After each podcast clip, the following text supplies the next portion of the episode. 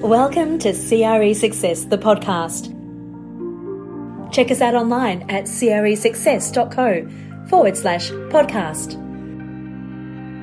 And now here's your host, Darren Krakowiak. What are the metrics that matter when it comes to you achieving your goals in 2022? That is the topic of today's episode of CRE Success, the podcast. We're up to episode 81 of the show. My name is Darren Krakowiak, and I'm here to help you if you're in commercial real estate. Save time, earn more, and be a top performer in your market. Really appreciate you choosing to spend another 10 or 15 minutes with us today. And the point of today's episode is actually to do a little bit of a check in because it is the 30th of March, the day that we're releasing this episode, which means we are almost exactly one quarter of the way through 2022. And if you have been listening to some past episodes of the show, you might be familiar with episode 68, which was called How to Win in 2022. And in that episode, I invited listeners to set some goals for the new year and also to have a think about things that they would like to start doing, stop doing, do more of, and do less of. And by doing those things, or not doing them, or doing more or less of them, would actually help them achieve their goals. And that got me thinking about ways that you can actually measure if you're getting closer to the goals that you set at the start of the year. Because sometimes I think we can get distracted by metrics that don't matter. And the one metric that I know I have spent too much time looking at, particularly since I started this business, is social media. And I certainly have gotten better in 2022. I actually set the intention that I'm not going to spend so much time on social media when it comes to the content creation process. I wasn't going to put as much stock in the results that I was getting from social media. I was actually going to focus more of my efforts into the podcast and that the content that I was producing on social media would be around bringing people into the podcast and the podcast would be if you like the pillar content that I would put most of my time in to actually drive traffic and generate interest in the business. One thing I noticed though is even though I have committed to not spending so much time on social media and having my social media content really about driving people to the podcast, and as a result, I'm not as focused on likes, on views on social media, and I'm more focused on the podcast downloads. Is that maybe I'm a little bit too focused on podcast downloads? And probably I need to spend a little bit less time thinking about, or at least worrying about, the downloads of the podcast. Yes, I think it's a good metric to check, you know, a couple of times a week to see uh, if I'm improving in terms of the number of people who are listening to a new episode, number of new listeners who are coming in versus people who have already been listening to the show, and also understanding the content which is popular because certain episodes perform better. But if you're checking it two, three, four times a day, which I've caught myself doing a couple of times, particularly when the episodes were ticking up a little bit, I was like, oh, this is interesting. We're getting better. That's great. It's just not really a good use of your time. And you've got to, I think, in regards to social media in particular, have a think about, well, is this a metric that matters? Because likes don't pay the bills and podcast downloads don't pay the bills. What pays the bills is if you're in commercial real estate, it's signing mandates and doing contracts and being appointed to do work for your clients. And in what I'm doing, it's it's selling training and speaking and and coaching to commercial real estate professionals and leaders, so I can help leaders develop their people and grow their business and help individuals save time, earn more, and be a top performer in their market. So I think we've all got an opportunity at times to just have a look at what it is that we're focused on and making sure that we're focused on those metrics that matter. And generally, they're going to be the outputs more so than things like social media. But there are times when there are inputs that we should be focused on as well. For example, if we know that the amount of time that we spend on prospecting is likely to lead to a certain number of meetings, and a certain number of meetings leads to a certain number of successful uh, appointments and ultimately deals and revenue. So, in episode 68 of the show, which was as I mentioned, How to Win in 2022. And by the way, that was actually our most popular show in the last six months by a long way. So I thought it was worth following up on it. Trying not to be too obsessed about those numbers though.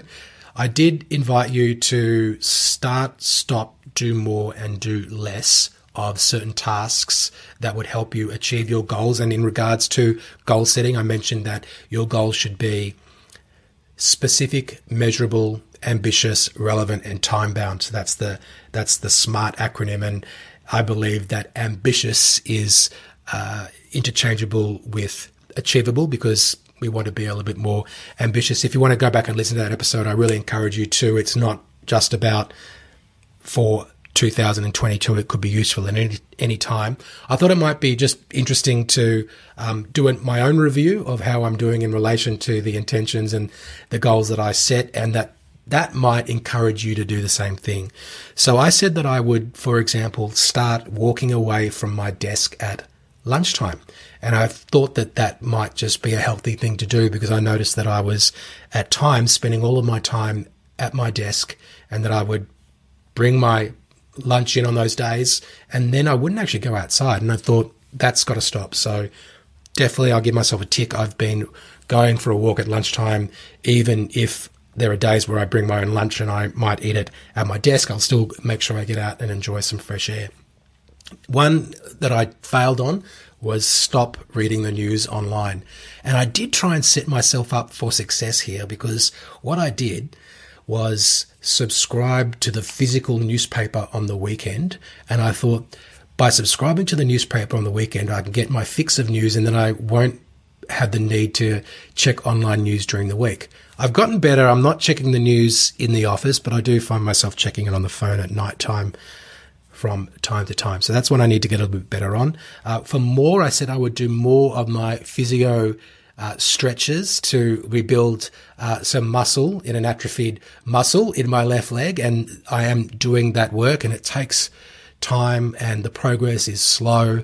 So that's a real challenging one, but I've continued to do it more because there is the, the progress that I'm seeing. And it's kind of like with prospecting, right? It takes some time for you to see some progress, but you've got to keep doing it and have the belief that what you're doing is actually going to lead to the result and have that discipline.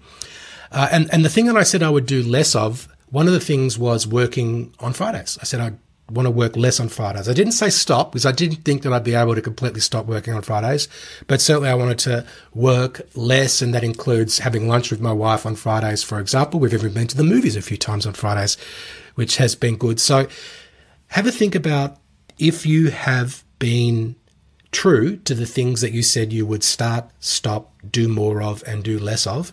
And also go back and review those goals that you set and see how you're going. We're a quarter of the way through the year. So are you 25% of your way onto achieving those goals? Or are you maybe a little bit behind or a little bit ahead? Now, if you are a little bit ahead, that could be an opportunity for you to increase the goal. You may have been underestimating your ability to perform in relation to that metric. You may need to also think about if something has changed and as a result, you need to create a new goal or reprioritize what you thought was important at the start of the year. But if you are going to abandon a goal, make sure that you're doing that for the right reasons. One uh, mistake I see people sometimes committing is that they will see that they haven't really had a chance to start work on one of their goals and they just think, I don't have time for that. And they just put it to one side. I really encourage you just to have to think about are you sure that it's not important? Because when you set the intention at the start of the year, you said it was important. So just make sure that you're giving it up for the right reasons, not because you're behind. Because at one quarter of the way through the year, there is still plenty of time to catch up and to create some momentum and to achieve what it is you want to achieve in relation to that goal. One final thing I wanted to share with you about goal setting is this idea of shiny object syndrome. And you may find that there are these new priorities that have come up that weren't present at the start of the year. And that be, that can be because things have changed. It could be because something new has arrived. And one that I noticed that I didn't set the intention on was TikTok. And now I just think about it, it could be that because I was spending less time on platforms like LinkedIn and uh, Instagram that maybe TikTok sort of filled a void. Although I was into it for about three or four weeks and I've gotten really slack with it again. And I think that it is thinking about it just as I'm talking to you now. It's sort of, I remember last year, I kind of did the same thing with Clubhouse. It just sort of came along. I thought, oh, this is interesting. And I got into it. And then after three or four weeks, I kind of got a little bit bored of it. And perhaps that's something for me to have a think about in terms of my my inclination to get a little bit distracted or uh, attracted to shiny things, that's shiny object syndrome, and to make sure that I continue just to stay focused on the things that I said were, were actually important. Now, if you haven't actually set your intentions for 2022, if you're not a goal setting sort of person, what I want to do is actually offer you a list of 10 things that you can do that I guarantee if you do them will lead to improved performance in commercial real estate. In fact, these are 10 ways to kill it in commercial real estate. And the list includes the most relevant interpersonal skill that you should possess in a post COVID world. There you go. I said it post COVID. You can ask yourself if you've got that skill. We'll also talk about uh, one of the tactics that you can use to stand out on social media so you don't have to spend so much time on it. This particular one does not take long. And also, I'll share a technical skill which is only going to become more and more important to master.